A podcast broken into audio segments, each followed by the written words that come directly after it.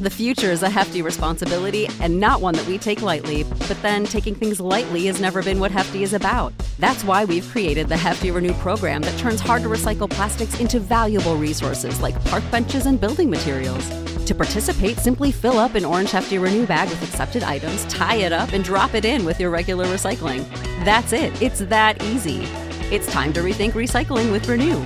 Particular valued resources may vary by geography. More info available at heftyrenew.com.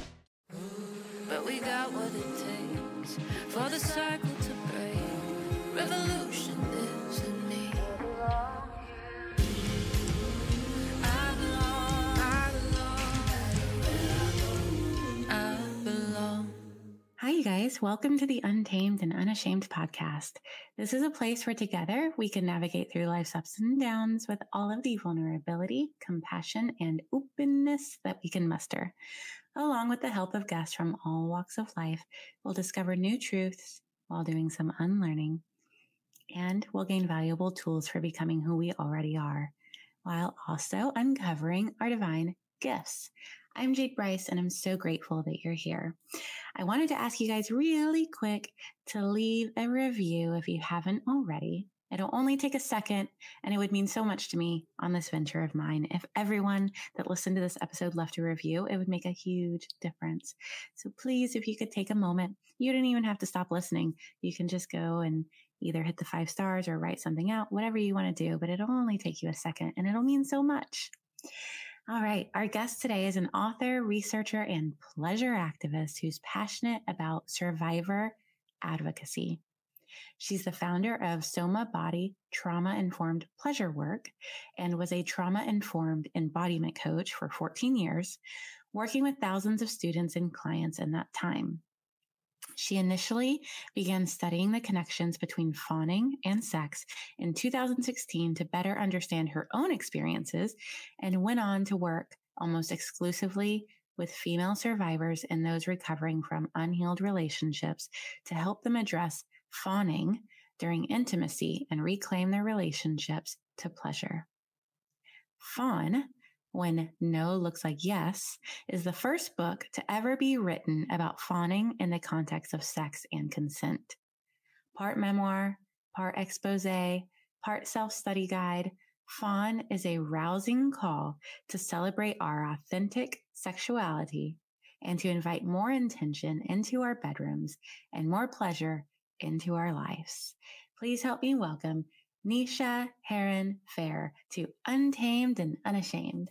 Hi. Hi, thank you so much for having me. I'm excited for this conversation. Yeah, me too. I feel your book is so needed and I know it's it's the first one on the topic. So I'm so excited to amplify that voice. And I'd love to I have so many questions about uh, your book and your work, but maybe we can start off with um, how you even started working in this area.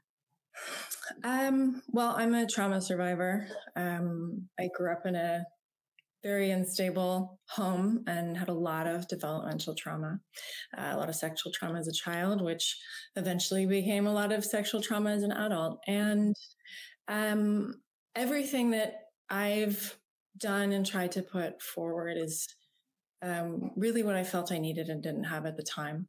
Yeah. And so it's really been a discovery process of identifying where are the gaps in supporting survivors and also supporting people in, you know, experiencing mental health, um, psycho-emotional health disruptions. Um, and so that's really where I arrived in terms of not just doing this book or work, but writing the book. Um, you know, when we think about fawning, it is a hierarchical stress response. It Mhm. happens because someone has more power than the other. It's a submission response. And we don't just see this in bed and in our intimate relationships. We see this in the medical space. We see this in treatment um, of all forms. And when we aren't aware of our, the inherent perceived power that we might have over another person, we're creating an environment where fawning uh, can happen for either ourselves or someone else. So that's really kind of the my love letter to the world through this book is to um, begin to dismantle those hidden hierarchies so that we can live more authentically as the people we came here to be. Yeah. I um I grew up with all the same traumas and uh, fawned in every and we'll, I want to get into what exactly fawning is, but um, I fawned in every single relationship up until my current one, and um, my current one is the only one that I've experienced after healing my sexual trauma or um, really doing healing work at all. Um, but what I've noticed is that because um, I was in the fawning state, I was calling in certain partners that preyed upon that. Mm-hmm. And then the thing is, is um, then I started to heal and I called in this different type of partner and I don't fawn in the relationship. However, because I feel like for for so long I felt like a recovering fawner or whatever you would call it. It was a very I had this like um, energy in the relationship of like, um, like the pendulum swung the other way. And it was very much like, you're not going to control me. You're not going to, you know, mm-hmm. and um, I'm just now really starting to find the balance. Um, because I was so deep in the fawn and in the trauma bonds and in the res- the trauma responses and um, you know calling in the narcissist that would prey on that um, that now, even though I'm in a safer relationship, it feels like I'm still at times just really, really making sure I'm not fawning, you know? So I'd love to hear about the balance. But first, maybe we could go into what is fawning and why it's a mm-hmm. problem in relationships. Where to start? So the, I think the first, there's a lot of language around fawn and fawn responses. Um, mm-hmm. first off, the response wasn't identified until 2000. Yeah. Um, and it wasn't the term fawn didn't come into our lexicon until 2013. So this is really new territory for us mm-hmm. as humans, as practitioners, as researchers. Um, and I think that the the one thing that I want people to, to take away from this conversation or any research or experiences they have in trying to recover from bonding experiences is that it's not a choice. Mm. This is a body level tissue, nervous system, organ response. It's more prominent, more um, uh, predisposed for people in female bodies, but it's then reinforced by all our social conditioning that teaches yeah. women to be quiet and submissive and, you know, not rock the boat or make other people uncomfortable. Right. So, and this is something I try to do with the book is really tease out all those biopsychosocial aspects. Mm-hmm. you can see things a little bit more clearly. Um, fawn is a submission response and it's triggered anytime we have been given either the information directly or by the circumstances in our environment that our authentic self isn't safe or acceptable, that mm-hmm. our safety, either emotional, physical, or spiritual safety is in some way threatened or damaged. Mm-hmm. The thing about stress responses is that anytime we get the message that we're not safe, that something about us is not okay or acceptable, we're going to use stress responses in order to try and establish safety. Yeah. Where this is tricky in our attachment experiences, both with parents and also, you know, intimate relationships, is that we start to live in these stress responses and this fond persona mm-hmm. starts to become our our daily um, identity. Mm-hmm. Right. So you have the kind of the people pleaser or the fawner as these, um, I call it a cast. And the process of recovering is the breaking of the cast to break mm-hmm. through and, you know, emerge as the people we came here to be. Um. I would love to read a little passage from the book just to kind of flesh things out and help yeah. with some concrete mm-hmm. examples mm-hmm. um, because it's uh, it can become a little bit more relevant. So, fight flight is a body level nervous system response that creates observable behaviors and reactions we can easily identify in ourselves and others. Things like running away, lashing out, or panicking. And fawn is no different. The body level nervous system response of fawning creates observable behaviors of people pleasing, self abandonment, lapsed boundaries, and agreeing to things to avoid conflict or to gain affection. These behaviors aren't a conscious choice. They're just evidence of fawn in action. And like any of our stress responses, there's a spectrum. So you can be a little bit fawny or a lot. Fawning present as performing, faking orgasm, disguising parts of your sexuality or going along with things to keep the peace or hoping someone will like you more. It may feel panicked, but can also feel submissive and tuned out or apathetic, which is very common if a partner regularly uses coercive or manipulative tactics to um, get you to have sex with them. Mm-hmm. Some other examples include having sex before you're ready, going with the flow to avoid seeming high maintenance, changing your tastes, opinions, or turn ons to be more agreeable, or withholding feelings to avoid seeming needy. Empathy is fawning. Giving a shady guy a fake number is fawning. Agreeing to an act you don't want to do to save the relationship is fawning. And the world famous get out of my apartment hand job is fawning. It's something we do to get ourselves out of hot water when fight or flight isn't an option or when there's evidence that a no from someone else won't be reserve, observed or will cause backlash. So, quite simply, we fawn in order to save ourselves from what might happen if we don't. And this means that just because you cuddled afterwards or engaged in some pillow talk doesn't mean you weren't violated. Mm. Yeah, that last line is really important. Mm. Mm-hmm. Yeah. Hmm. Yeah. I, and, you know, I'd always heard of fight, flight, or freeze mm-hmm. as the stress responses. It wasn't until I know you said it was 2000 or 2013 that like the term was being used, but it wasn't until probably two years ago that I even started hearing hearing the word fawn.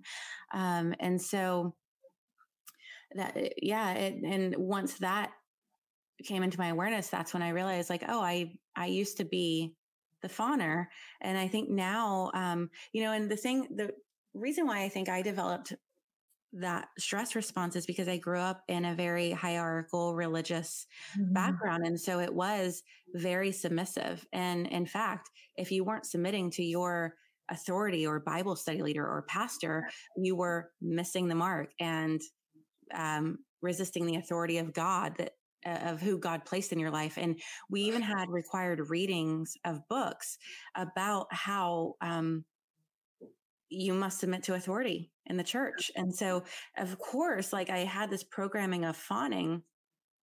And, um, you know, I can think of this year when, when my partner, um, all of a sudden didn't feel okay with my altar in the home or my, um, Ganesh or my Lakshmi, whatever.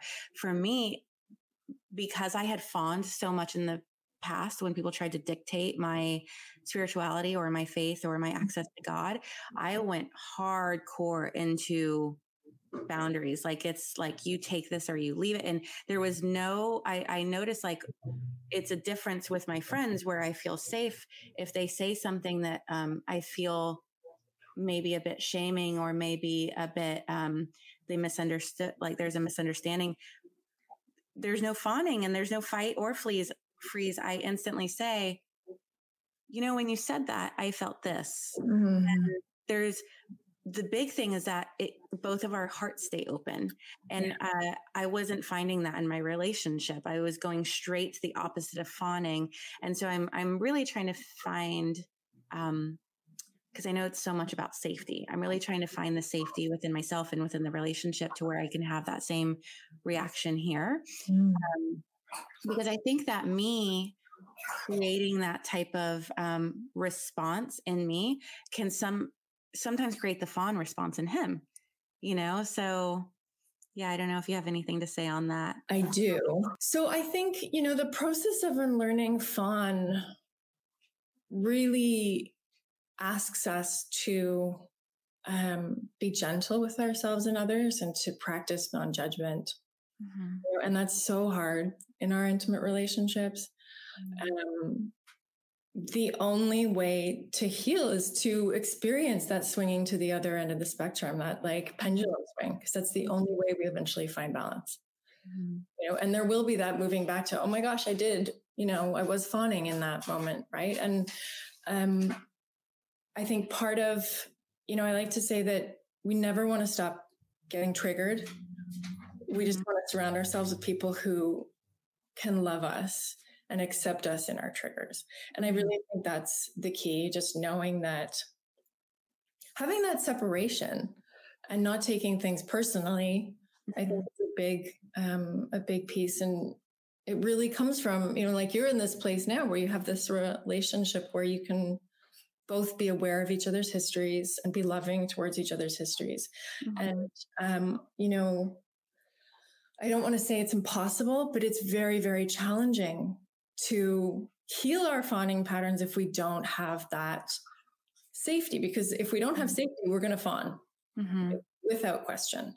Um, so always knowing that we have that foundation to to build on Yeah. um, is just so integral to that process. I'm so glad it's so I love hearing stories of people who found nourishing relationships that they can grow in after, you know, trauma and abuse. It's um it's everything. Yeah. Yeah. I'm curious too, um, if when people are in a fawn response, I guess it might happen in all stress responses, but I'm curious if it makes it harder to see red flags for while they're happening. Mm, oh my gosh. Like this is my favorite topic. Oh, okay. So red flags are like we've kind of been fed this story that they're this kind of mysterious thing, and I describe them as the the Bermuda Triangle of dating and relationships. Hmm. Um, and they're not mysterious. The reason we struggle to see red flags, there's a bio, psycho, and a social um, complex. And part of it is because if you were raised in a home or in an environment in a community where there was a lot of red flag behavior, where you were expected to submit and expected to be compliant, expected to obey, and expected to go along with people being out of integrity, with people being violent, either with their voices, their bodies, um, their energy. Um, expected to just accept that these horrible ways of treating one another were the norm. Then, when you encounter that in, in your partners, Mhm. you're dating, we don't see them, right? Because it's just that's our normal. Yeah. The biological piece is that when a fawn response is triggered, and this is true for any hypoarousal responses, which fawn falls in that category of hypoarousal, so reduced nervous system arousal, um, it inhibits our awareness, Mm.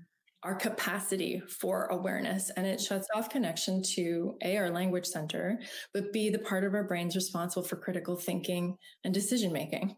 Mhm. So even if I could see the red flag, the triggering of that fawn response is going to be make me incapable of doing anything about it. Mm. Or it will maybe not make me incapable, but it will make it much, much more difficult. Yeah. And then we have the social piece because part of this is just, you know, you're kind of with all these conversations around fawning, I like to kind of always bring in the fact that yes, there is a certain element of needing to get along with one another in a very complex and, you know, ever changing world, especially after the last couple of years. But when people are going along with these social agreements where we're expected to keep the peace and go along with whatever um, unhealthy behavior and ideologies, particularly within a patriarchal framework, Mhm. um, and just accept the status quo as it is, we'll make excuses for things or, you know, again, go along with these red flags. And so it's really, you know, and I have this process listed in the book of how we can really get to the root of all of the biopsychosocial um, components and the Mhm. somatic, how that all is showing up in the somatic for us. So that once you weed out all of those stories and do the body work so that it's those stories aren't true anymore, Mhm. red flags are like so obvious. Mm. It was almost overnight as soon as I, you know, began to figure this out. It was like being handed the key to the universe, Mm. Yeah. you know, Yeah. after struggling so so much in dating Yeah. relationships. So, Yeah. I feel the same way. mm. Um, so I'd love to talk about I want to shift into um, sexuality a bit. So, um, maybe first we could talk about what authentic sexuality is and why it's so important. Mm-hmm. So, my definition for sexual or authentic sexuality is uh, that there is no definition. Mm-hmm. It's a process and it is deeply personal. It changes with us every day through our cycles, through our times of life, through years, um, through different relationships. And so, if I could give a definition for authentic sexuality, it's that it is not a thing or a destination, it's a commitment to process. Mm. It's a commitment to continually having self compassion for ourselves as sexual beings and um, really bringing that into the bedroom because I feel deeply that that's been what's missing. You know, and when I talk about people being more compassionate to their lovers, um, especially in the, you know, casual sex space, um, it's, uh, I get a lot of like squirmy faces and people get mm. very uncomfortable when we think about having compassion you know, for people in bed because I feel like for a lot of people who haven't mm, maybe stepped into conscious or sacred sexuality, sex and the bedroom is a place where all of the undiscovered, repressed parts of self kind of come out to play and all the rules and agreements that we have with each other outside of the bedroom go out the window. Mm-hmm. It's like listening, you know, um, so, uh, yeah, the, it's a commitment to process, I think, more than ever. And I think part of authentic sexuality I suggest in the book is this philosophy that I created called choiceful rebellion. Choiceful rebellion. Yes. So you cannot have authentic sexuality without choiceful rebellion because being our authentic selves means uh, staying rooted to the truth of who we are. And I can't be rooted to the truth of who I am if I'm allowing outside influences and sources, social, sociosexual scripts, societal conventions to mm-hmm. impact who I am and how I show up in the bedroom with mm-hmm. my partner. Right. So choiceful rebellion can be as simple as choosing to grow out your, um, your pubic hair if you're used mm. to, you know, shaving, right? Mm-hmm. It can be something like quitting porn if that's something that you realize is shaping who and how you are trying to show up sexually. So mm-hmm. it's really an invitation to get really curious about like, how is my sexuality being formed by everyone other than me and my body and my soul? Mm-hmm. Right. Like that was, I think, I came to this because I had this realization that everyone else around me, whether it was my family, my, you know, I grew up in a Catholic um, church um, and school, all of it were imposing what my sexuality was supposed to be on me other than me. At no time did anyone ever say, Hey, you're a sexual being.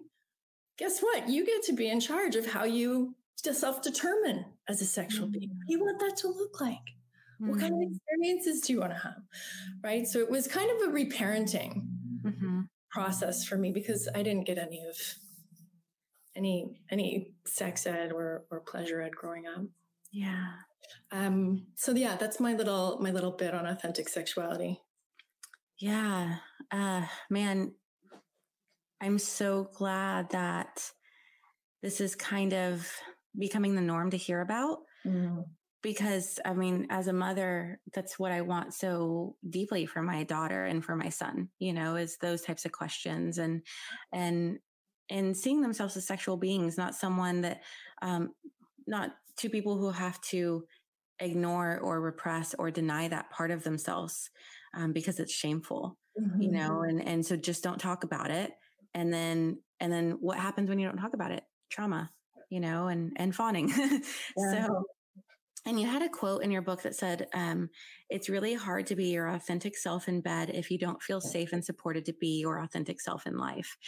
So, um, I think that really resonates for me because I haven't really had partnerships where I've been, where I've felt like unleashed and like I could fully, um, have my sexual expression be not just seen, but also celebrated. Mm. But I think it's because, um, and I haven't felt um, like safe enough to do that because I haven't felt um, that in that type of acceptance and celebration for just who I am as a person, you know? So if, yeah, I think that's like what the craving really is, is like the sense of safety and belonging for who you are. Mm-hmm. And once you have that, then of course, then you can feel it in the bedroom. But like, how can you feel it in the bedroom if you don't have it for, you know, who you are as a person? So it makes perfect sense. But I don't know if there's anything you want to add to that. Um, you know, I think maybe just that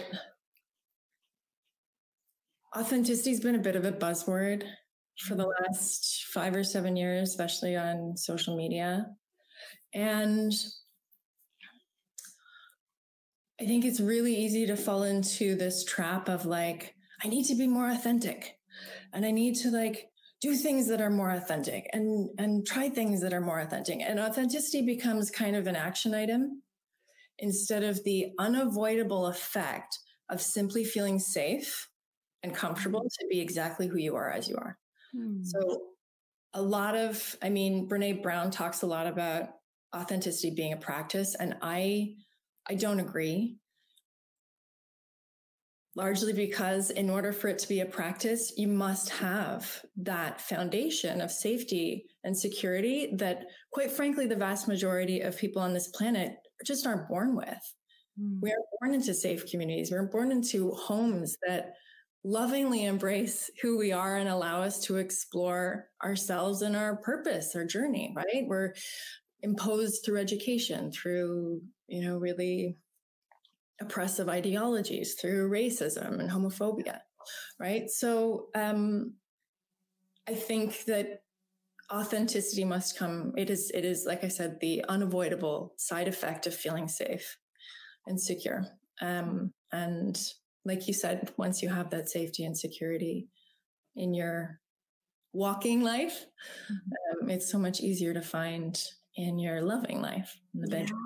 Yeah. And what, I mean, I can't think of a more beautiful gift to give and receive mm-hmm. as like the full acceptance and safety of another. So much so that they get to experience that type of sexual connection where they are just their full authentic sexual selves. Mm-hmm. I, I think that most people don't ever experience that yeah. in their partnerships or in their life. And I think that now, though, they're actually, it's like um, being talked about to where we're realizing that it's an option you know so it's really beautiful um, another thing that you you mentioned in your book is that we don't have a sexual repression problem we have a death aversion yeah. problem and yeah. i'd love to talk about that because it wasn't something i fully grasped by reading it so i'd love to should I should I read the passage so that folks can? Sure, if you know if you um, quickly access it, yeah, I do, yeah, because it's a it's a it's one of my favorites, and oh. it's in the chapter, um, which is I've kind of um, just myself coined it. It's like the orgasm of the book. Mm. there's of, like there's a lot of deep stuff, and I try to, I really do my best to approach a potentially difficult subject with levity. Mm-hmm. Um, but I really, you know, towards the end, we get to the the real satisfying, juicy, yeah, uh, juicy stuff. So, um, can you repeat the quote that you were? We don't have, yeah, we don't have a sexual repression problem. We have a death aversion problem. Um, we don't have a sexual repression problem. We have a death aversion problem. We suffer from a gross and pathological incompetence to recognize the fleeting and fragile consequence of our existence and the existence of others. So here's a question. How would you have sex if you knew that you would die the second it was over? Wow. Think about it really. If a single act of lovemaking was the very last thing you did on this earth in this life, what would it look like? How long would it last? How would you experience your partner's body as theirs was the last you'd ever touch? And how would you want yours to be experienced in return? What would you do to etch this final and fatal memory of pleasure into your bones? The feeling of another's hands on your body, the smell of your skin in every inhale, and the taste of their lips on yours. What emotion would you want to be feeling as your essence left your body and returned to the ether forever?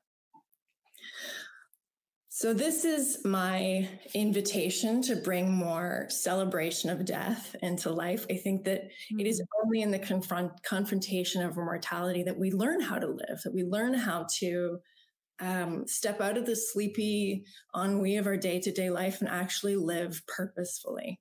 Um, so, that's an invitation that I've, I've, um, offered to a number of folks. I uh, there was another podcaster that I shared that with, and he said, You've changed my life. Going forward, there will be the time before Nisha offered that invitation and the time after. He said that, you know, he's having the best sex of his life. Just wow. taking that moment before lovemaking to connect with, like, what if this is the last thing I ever do on this planet? Mm. Right. And so that's why I really feel that if we if we could really connect with our with death. I mean, death is, I think, probably more repressed than sex. We really don't want to look at it. Mm-hmm. But death is in sex because mm-hmm. it's so vital, it's so alive. It is the reminder of our aliveness and the fact that we die, right? We mm-hmm. experience specifically in, in you know, the throes of orgasm, a liminal quality that only that kind of ex- expansive type of pleasure can can bring. So, mm-hmm. um, yeah, I really feel that if we connected more with the fact that everything on this life, specifically ours, the time that we're here is impermanent, um, we would. Sorry, my dog is drinking in the background. I don't um, uh, we wouldn't have everything. Yeah yeah like we just we wouldn't have the same kind of challenges in relationships in politics in society you know if we was like we're all going to die tomorrow we would all be our best selves mm-hmm. yeah have that 24 hours I, us, I think i'm sure some people would just go off on a on a rampage but yeah. yeah. I think of it really uh, um, so much also in my parenting, like what would be more oh, important yes. than connection with my children, you know? Oh, that's beautiful. Mm-hmm. It's no secret that shame free sex and pleasure are powerful avenues to deeper connections and an overall sense of well being. And accessible, expertly designed toys can play a big part in getting you there and making you feel more alive. Dame is leading a sexual wellness revolution as a women powered resource for game changing pleasure products and supportive content.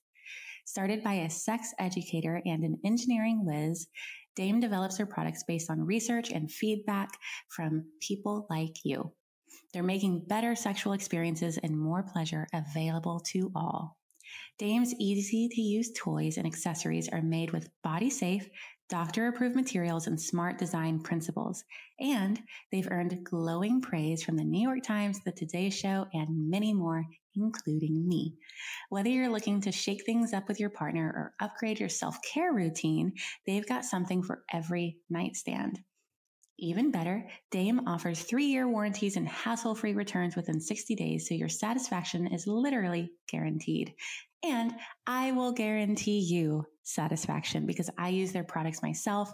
They're amazing. My favorite one is their suction toy. I call it the clit sucker, but it's uh, spelled A E R. It's called Aer. It's a powerful arousal tool for fans of oral stimulation. It creates thrilling pulses of air and a soft seal around your clitoris so you can go all the way right away. Guys, I have like eight to 10 orgasms almost every time I use it. I use it during sex and in my own pleasure practice. You will not be disappointed. They're also sending me a bunch of their other products, so I'll keep you updated. But as of right now, this one's my favorite and I highly recommend it. Go to dameproducts.com and use code JADE today for 15% off your order with Dame. Now on with the show. So oh, that was so good. Thank you. Uh, one of my favorite moments, I think, from from all recordings was was that reading. Oh, so um, you talk about the difference between experiencing pleasure and doing pleasure work. So I'd love to go into that mm-hmm. because um, I can I know you're a pleasure activist. I consider myself the same, and so much of my work is helping women reconnect to their pleasure. Um, so I, yeah, I'd love to hear your perspective on this. The difference between yeah. experiencing pleasure and doing pleasure work. Totally. So um, I think it really comes down to, for me, in terms of I think what what drove or or guided um, the way I work with pleasure is um, window of tolerance. Mm. So this is the um, concept that we all have a window of tolerance for things like stress, uh, mm-hmm. uh, noise, but we also have, hi baby, we also have a window of tolerance for love, for nourishing food, for pleasure and comfort and safety. And so if I'm experiencing too much loving intimacy in my relationship, I might either lash out or um, shut down. Yeah. Because my, this isn't like a psycho emotional thing. It's like my nervous system doesn't have the resources, the training, the wiring to be able to process that information. Yeah. So pleasure is something that you know you can go and have an orgasm you can make a delicious meal um, pleasure work as far as i've you know been working with with clients and teaching is really about the titration of pleasure mm-hmm. so that we get out of this place where the embodied belief of i don't deserve goodness i don't deserve healthy relationship i don't deserve nourishing love becomes a lie because I'm feeding myself, my body, my nervous system, small, safe amounts of nourishing food, of loving contact with other human beings, right? So this is why most of my work when I was uh, I'm not coaching anymore, but when I was coaching, initially we would just work on non-sexual pleasure to get, and part of that is because we're educating body mm-hmm. in being able to hold pleasure, but it's also so, so regulating for the nervous system. Yeah. So if my nervous system feels safe, I can conquer the world. Yeah. Right? I can climb all the mountains, crush all the goals as long as my nervous system feels safe and okay in the world. If mm-hmm. not, then I'm going to shut down. I'm going to lash out. I'm going to make decisions that aren't in integrity. Mm-hmm. So that's really the distinction that I make for um, turning pleasure into just, I mean, and that's not taking anything away from the experiential qualities of pleasure, but it helps particularly people who struggle with um, being able to live a more vibrant life, yeah. to make more space that you know you can invite in moments every mm-hmm. hour or half an hour and it doesn't have to feel like a chore it can start to just feel like the norm yeah mm. Hmm. Yeah. So that, so does that explain if there's anything else you want me to clarify? Yeah, no, it does. And, and I know that a lot of your pleasure work you do with clients is non-sexual. And I think it's so mm-hmm. beautiful.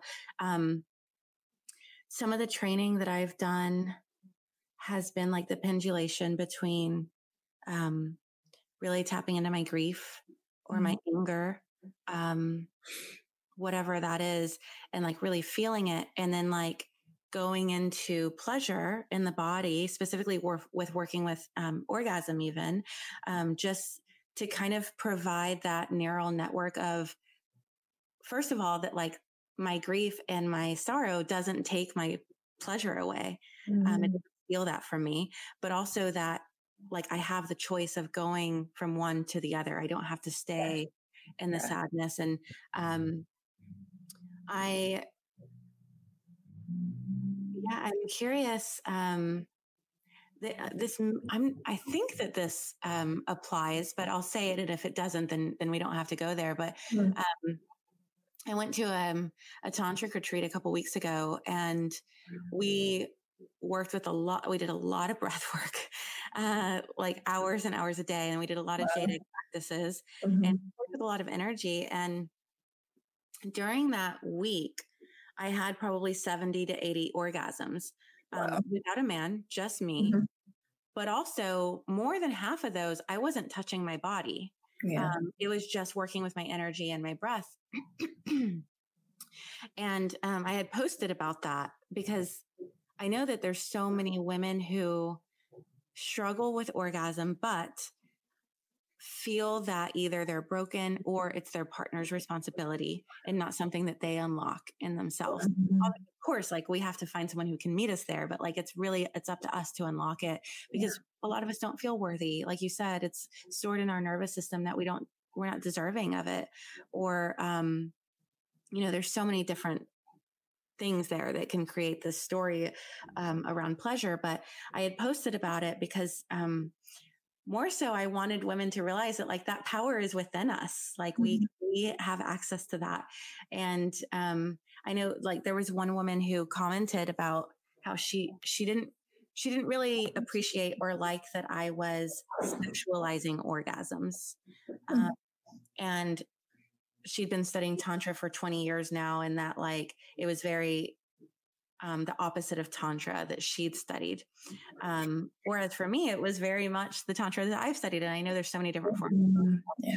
but um, it had really struck a chord with her and it it really made me want to like check myself on um yeah on like my ideas around pleasure my i feel like my work though that I feel here in service of is women's sexuality mm-hmm. and women being able to experience pleasure in all areas of life, but mainly like in their sexuality and like being able to orgasm as a form of connecting to themselves and opening up those channels. Mm-hmm. And so mm-hmm. I think that maybe our work is just different, me and that woman, woman, and like neither is wrong. But there was there was this feeling in me of like, oh shit, is it it like am I confused? Am I, have I not reached this state that she's talking about, you know? And, um, there was this other, one last thing that I'll add is, um, I had done a mushroom ceremony after coming back from that trip and received this message. And, you know, the medicine speaks to us in ways that we can understand. This doesn't have to be an absolute truth for everybody, but there is this like if I'm remembering it correctly, it was some sort of message around like, because it, my, the ceremony was much around my parenting and around my grief, the mm-hmm. ability to sit with grief, especially my children's in the middle of their tantrums, right? Mm-hmm. There was this message around, um, once I can sit with grief, once I can sit with my children's grief and with my own, um, that life, like life basically becomes a but like so orgasmic because it's on the other side of the grief, right? But there was this message of like, it's all just a bunch of orgasms. And it was like this like really like silly, like, and mushrooms tend to be very playful with me. So was this very like playful message of like, it's all just a bunch of orgasms. And um, I kind of like had offered that to that person and she was like that's not humanly sustainable and so there was all these feelings of like uh, feeling like my experience was invalidated or discredited. Mm-hmm. And I, I'm trying to find the balance of like hearing someone else's truth without having to, and I'm on the spectrum. So it's a bit hard for me to not have that black and white thinking, but I'm trying, mm-hmm. you know, I accept my brain for where it's at. I know it's doing its best, but it's, I'm tr- trying to work with hearing someone else's truth without having to make my experience wrong. But I also want to find the balance of hearing someone else's truth and like saying, "Oh, okay. Well, I can feel differently. I can grow and and uh, expand." You know, but I'm I'm find, finding the balance of that expansion and also being able to just say like, "Oh, like, well, this is my truth. It is just just a bunch of orgasms, and like, mm-hmm. uh, this this is the work I'm here to do. Your work is different." But yeah, I, I was just curious if you had any any thoughts around um, orgasms being sexualized, as that woman said? Mm-hmm. And um, yeah, because I I'm that's just something I've been sitting with all week because I want to make sure that I'm um, open to my mind changing. You know. It opens up a really interesting conversation because I mean, I think orgasms can be medicinal. We can use them to help regulate our nervous systems and just simply to self soothe. Mm-hmm. Um, just like walking can have different purposes. yeah. Right? Like you can walk in the forest, you can walk to get errands, you can walk your dog. It's all walking, but you're getting different things from it. You can walk with a partner, right? Um, I think I think in all spheres, what we as a culture suffer from is um, a the need for our way to be the way, mm-hmm. right? Um, and B, this kind of like, and I really feel that the pandemic has done this to us. We've been sitting behind screens, arguing on social media, and um, the polarization that's happened has just created so much division. Mm-hmm. And it tends to be people's like first you know, gut reaction to just be like, oh, that's not me, it's this way, or right. Instead of being like, hey, that's interesting. Tell me more. Yeah. right. Um, there are a few things I wanted to touch on in terms of what you were saying. I mean, I don't, I think that we all have a process, Mhm. have a journey, and there's a time for everything. And um, I think wherever we are has value to someone who's listening. Mhm. Um, where I can pick out, I think, some of what she may be touching on, and the whole idea of the humanly possible piece. Mhm. Um, and we're actually, we might dip into some territory that you said you might want to touch on when we were Mhm. doing the intro. Um, orgasm is a neuroendocrine event. It requires a huge amount of um, hormones, neurotransmitters, minerals, human physical body resources in order to produce this neuroendocrine event. Mhm. So if I am a lifelong trauma survivor, right, Mhm. and I regularly deal with dysregulation, my nervous system is already really uh, taxed. Mhm. Um, maybe there's some HPA axis um, dysregulation there. Having taking on a practice of daily orgasms or you know morning and night orgasms whether it's with a partner or not can be um, draining Mm. right and so the beautiful medicinal qualities of orgasm that many people are able to um, maintain and sustain Mhm. Aren't always going to be available for everybody Mhm. and part of that again is the um, window of tolerance piece Mhm. we talked about. Part of it is, you know, they just don't have the resources because of whatever else they're, you know, navigating in their lives. Yeah. Um, and so I think that that's where I focus on the non-sexual pleasure work first to Mhm. literally build up those resources to widen the window of tolerance so that I know it's not that I never do sexual pleasure work with my clients. It's just that we always start with the non-sexual first. Yeah. So we build up that foundation and then they're raring to go Yeah. into the more sexual explorations and and uh, orgasm studies and all that stuff. Yeah. Sorry. Yeah. Uh, well, that's just, um, it's so important in those first few sessions, especially um, to build safety, because it's not just like the idea that they're safe with you. It's that the nervous system feels safe to feel pleasure. Otherwise, it's like a re-traumatization of like forcing something onto it. So I'd love to go into that.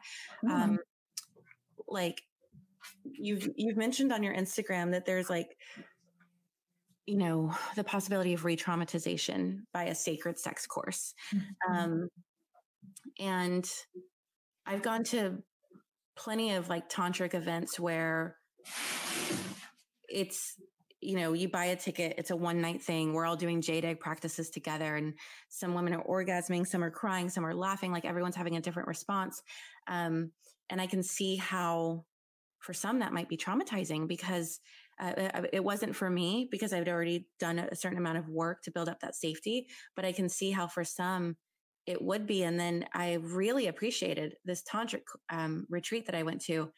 I'm in a 15 month course, and they put it nine months into the course.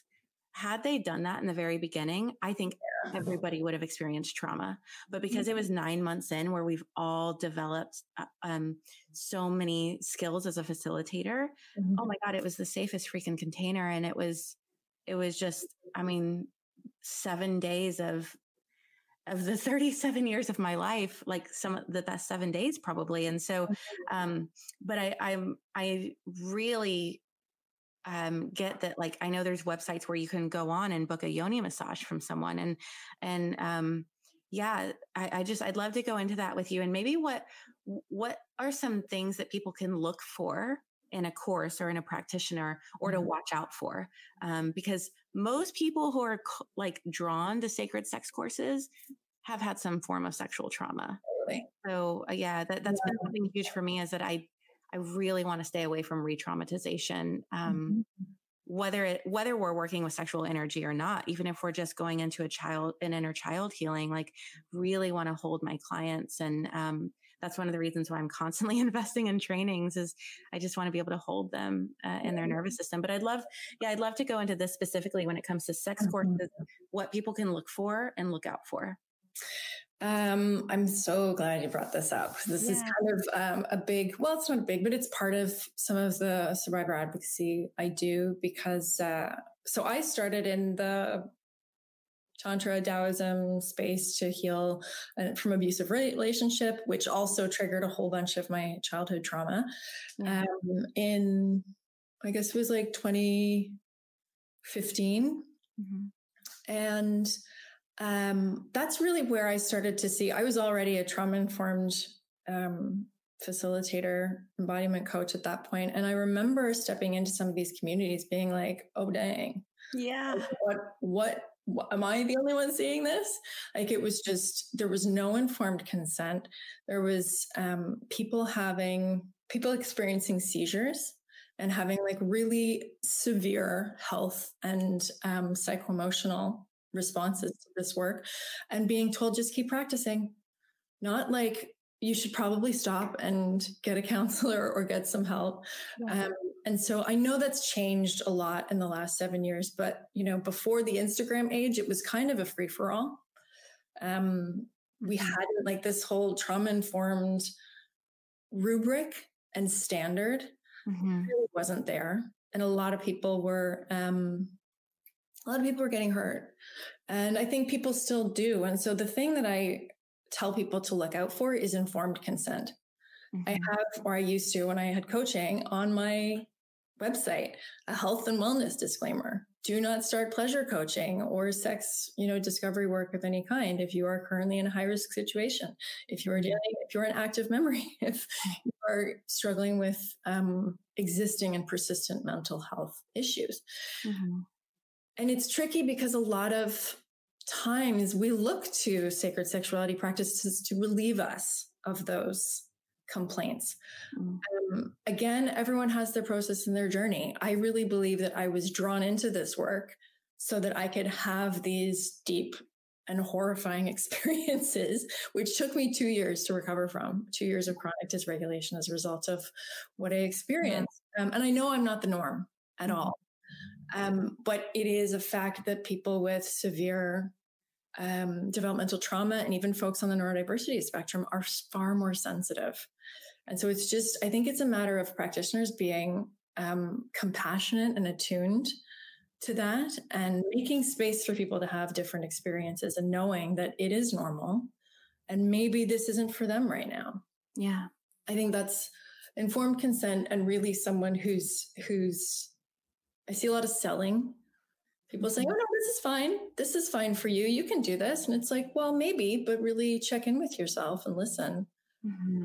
to to what really feels authentic." Um, you know, and I think part of the piece that we don't look at in terms of re-traumatization for courses of any kind, not just you know sacred sexuality courses, yeah, um, is that the group dynamic creates an environment where people will fawn and perform and try to you know go along with every what everyone else is doing because this creates a kind of a group think mentality. And there can be some guru worship especially in some of these you know uh, depending if the if the facilitator is not attuned to that hierarchical dynamic that's created with one person at the top and everybody else.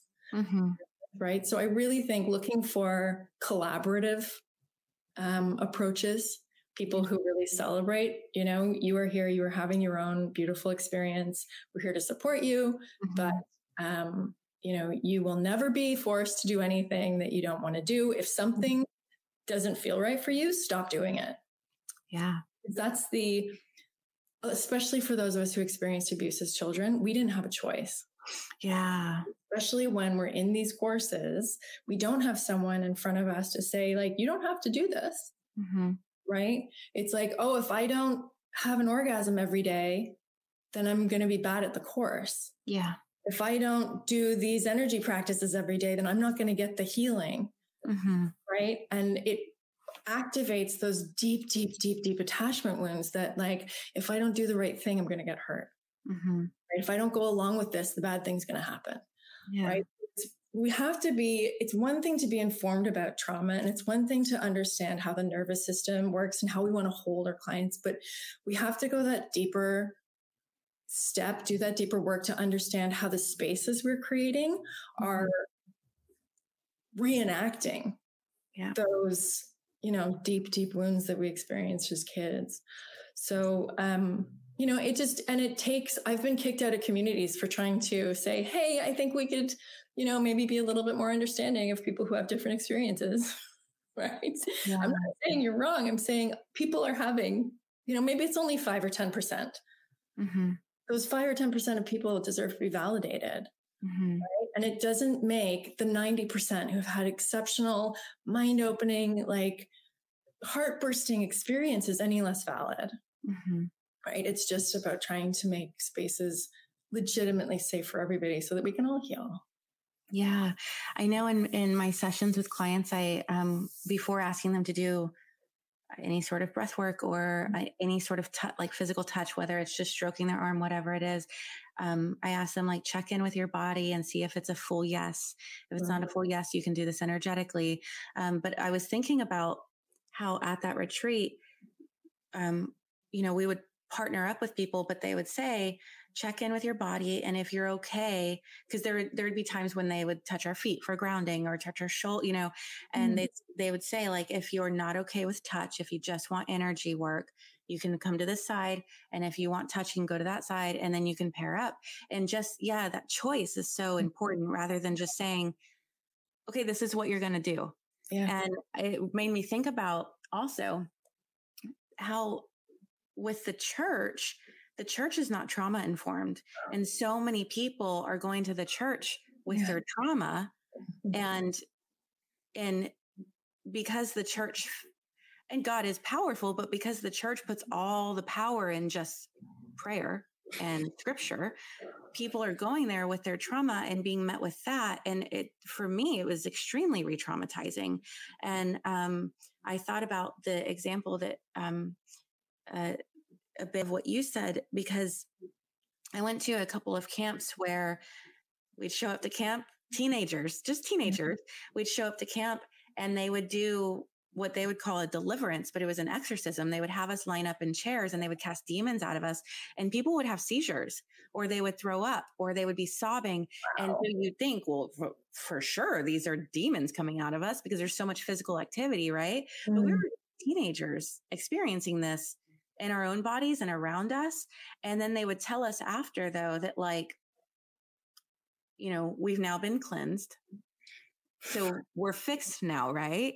So like that is re-traumatizing in itself because then we go back and when we experience depression, like there's yeah. something wrong with us. We did it wrong. There's some sort of shame.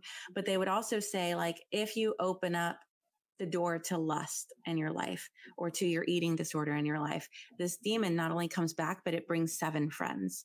Oh. And so it was so fear based and it was so freaking traumatizing, but it just makes me think about, and I know that's not the norm in churches at all, but it makes me think about how, um, the church is not trauma informed and it's may not be doing things to that extent, but it is in a way, um, handling trauma in ways that are re-traumatizing and it um, yeah it just it made me think of that and um, yeah it's you know what's funny um, in that same chapter uh, it's all looking at kind of spirituality and and sex and fawning and this is this is a point that i think a lot of people i experienced it when i was kind of moving through my spiritual journey.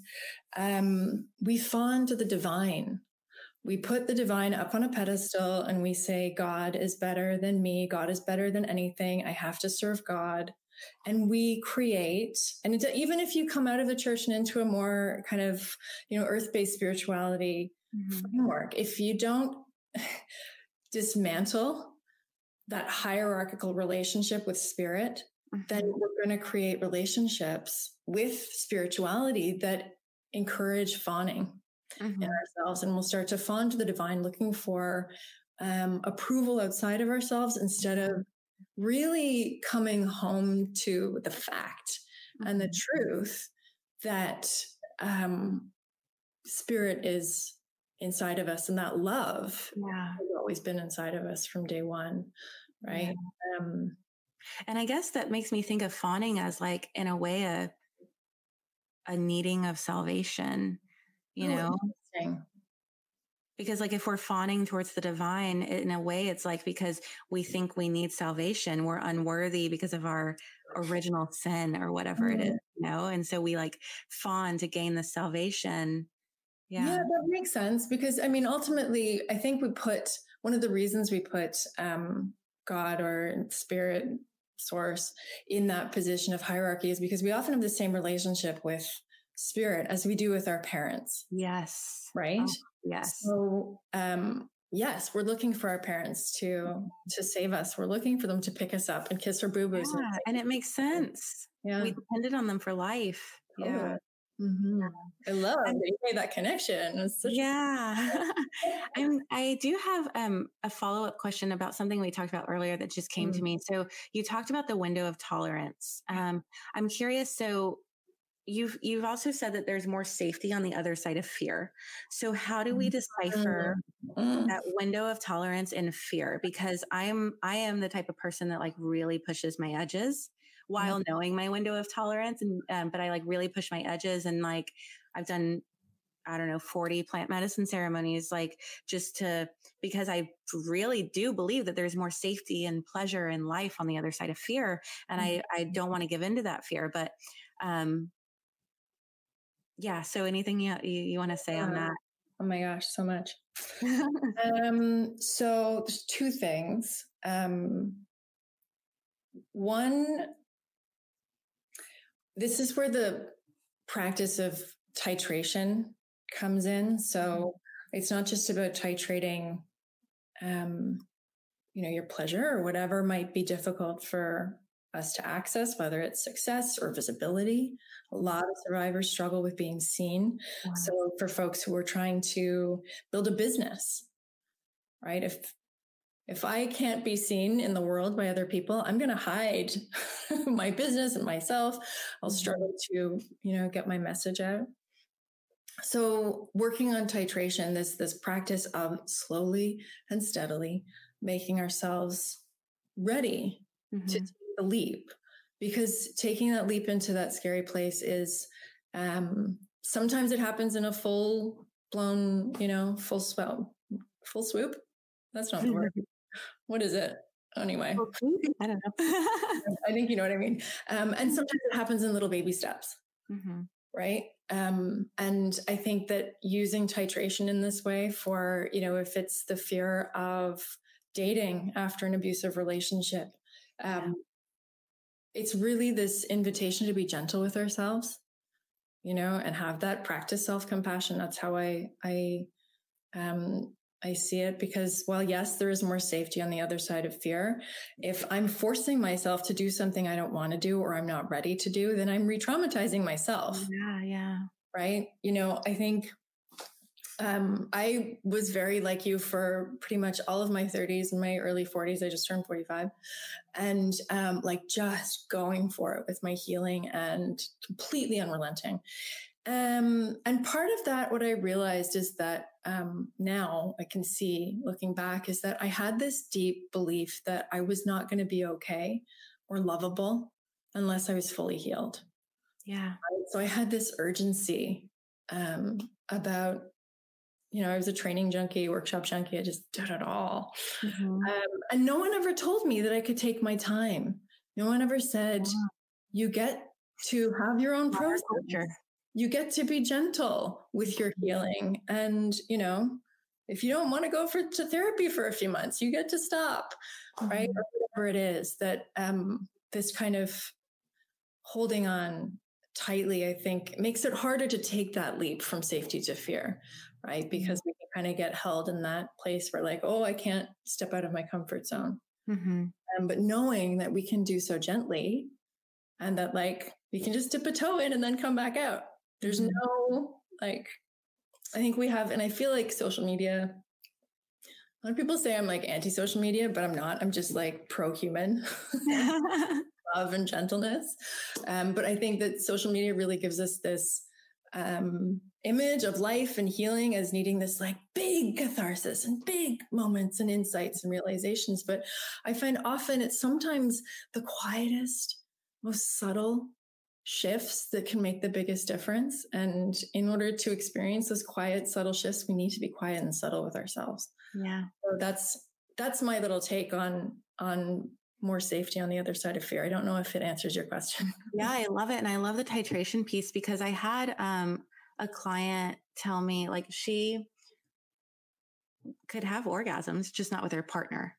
And yeah. so, um, you know, the, there was um, a tantric mentor, I guess, that the answer was, well, you need to uh, allow yourself to feel seen by your partner. So do an erotic dance for him.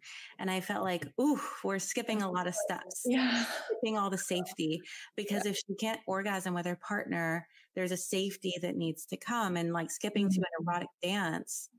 And dance is so vulnerable for yeah, you. but like not working on the safety piece and all the in between, mm-hmm. like that to me, that could be a huge step in the other direction yeah. of, of less safety you right. know so yeah i love that answer and um I, I agree it's all um everyone's process is so different too so mm. yeah i think it's wonderful that you had that awareness when you were hearing that um advice from your mentor that that's evidence of someone who is actually living trauma informed care and sees that um, big leaps can sometimes lead to big falls. Yeah. If there's no safety piece, especially. Yeah. So I love that that's such a big part of your work. Totally. Yeah. Mm-hmm. All right. So there's a few short questions that I like to ask everyone who comes on the show. Sure. The first one is if you could hug your younger self right now, what would you say? If I could hug my younger self, uh-huh. what would I say? Uh-huh. You did it. Yeah. you did it. Yeah, yeah. I love that. If you could mm. have the whole world read one book, which would it be? Oh my gosh. That's a hard one. Oh, it's such a hard one. Well, mine. yeah. um, besides that, um, do you know what book I really love that is just so playful and juicy is um, Jitterbug Perfume. Oh, I've never heard of it. Oh, it's like I think it was written in 1983 or 84. It's um oh my gosh, his name is going to escape me right now. I love that name. I know it's amazing. It's he's just this really he's kind of a little bit like Vonnegut, um, very um, beautiful, quirky writing, but it's so immersive. I just I re I pick that book up every couple years and reread it because it's just wow. like soul food. It's, yeah. a, it's a really fun read. Amazing. Rob, Robbins, Tom Robbins. Okay, awesome. Yeah. Okay, if you could whisper one phrase to everyone on the planet, what would it be? Do not squander your life. I love that. Yeah, and I I have to say I can't take responsibility for that. That's uh that's the last line of a blessing that an old Buddhism teacher used to use at the end of all of the sanghas. Um, I actually say it every morning when I wake up. Do you mind if I? It's just a few lines. Oh yeah, of course. I'd love it. Um, life and death are of supreme importance. Time passes swiftly, and opportunities are lost. Let us awaken. Awaken. Do not squander your life. I love that. All like all of us, big like 100, 150 people whispering that at the same time. It just oh, it was beautiful. Uh, yeah, oh, I love that. Okay, before I let you go, where can people find you online, find your book? Mm. I know you said you're not coaching, but if there's other ways they can work with you. Totally. Um, so my website, nishaheronfair.com. My Instagram is uh, at Nisha Heron Fair, and folks can reach me through my my email or send messages that way. Um, I'm not currently coaching. Uh, I am working on developing courses for practitioners and coaches um, to oh incorporate more trauma informed approaches into into their work. So that's coming um, but i've just taken this time to to focus on that entirely. Um, i do i do speaking engagements for folks in canada who are local. Oh, awesome. um, and yeah that's it for now and the book. The I'm sure that we'll put the the link in the in the show notes. Yeah, amazing. Thank you so much. Thank you. This was wonderful. You look like 10 years younger than the age that you said. So it must be all that pleasure.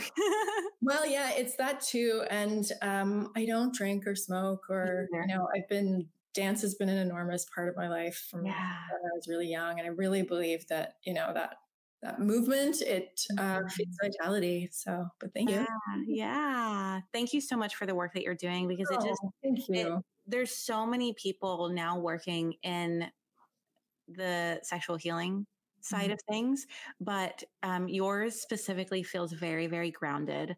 And um, the fact that it's trauma informed, I mean, like, uh, you know, yeah. like it's really, really, really what people are needing when it comes to their their authentic sexuality and their sexual trauma and and and just in all areas you know it's that that level of safety. So i really really appreciate the work that you've done on yourself and and that you're offering out and i'm so excited that you've put your book out there and yeah thank you thank you thank I you really appreciate it.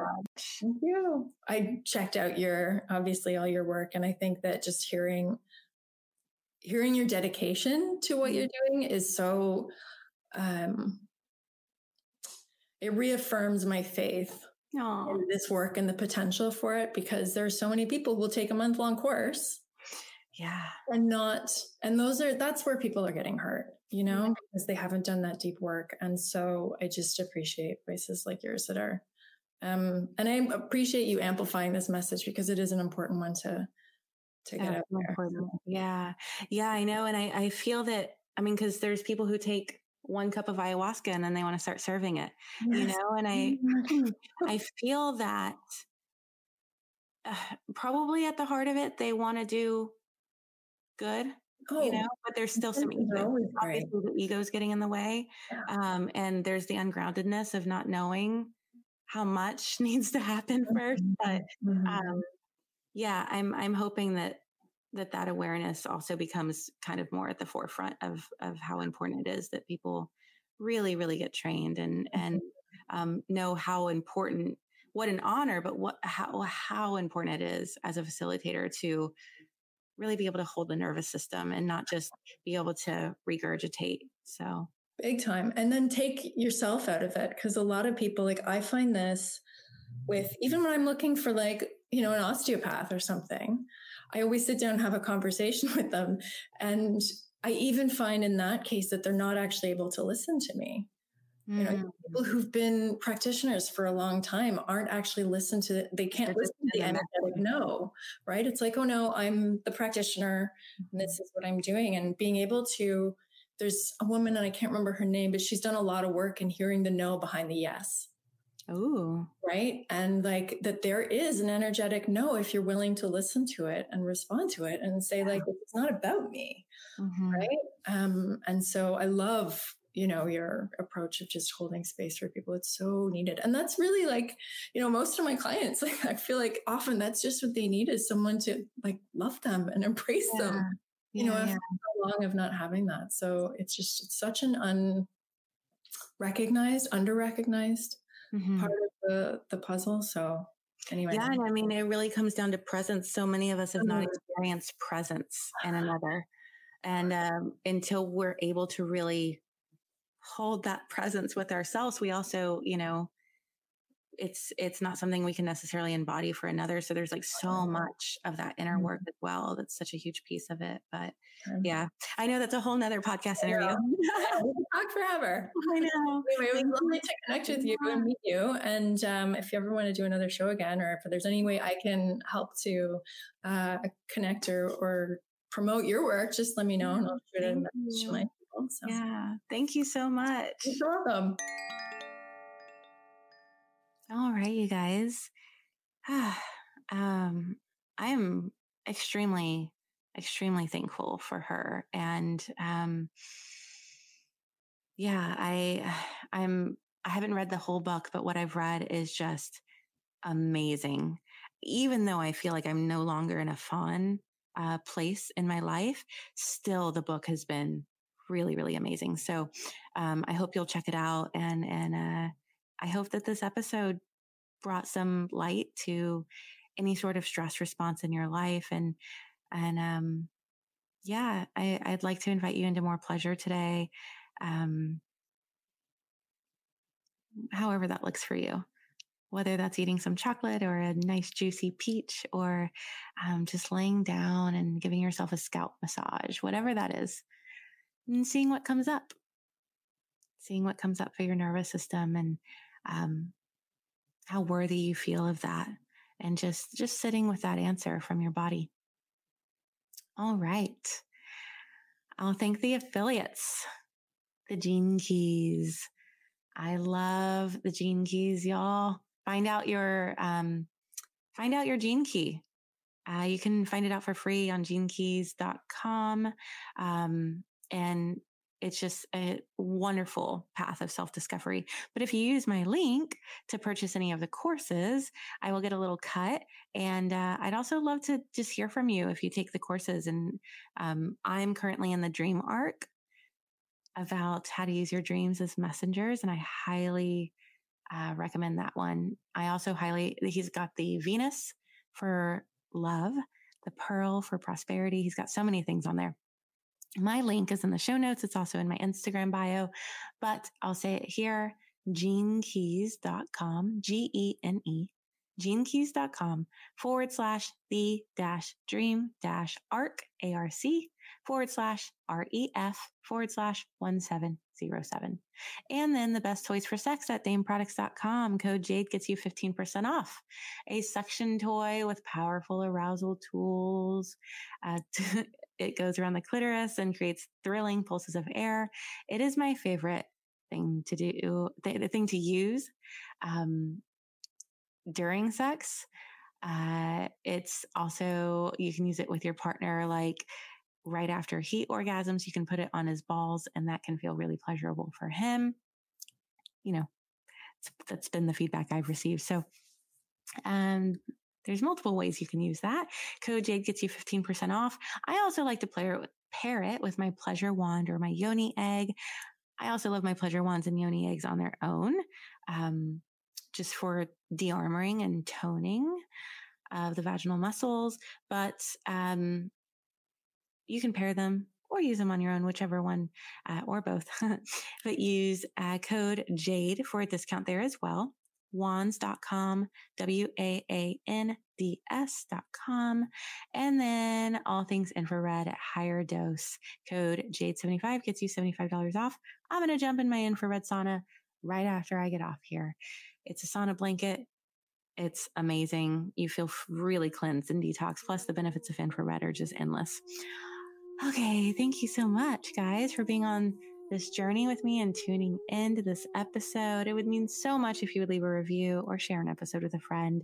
You can also join me on Instagram at Untamed and Unashamed Podcast. As always, be a light, stay open, and remember, you belong here.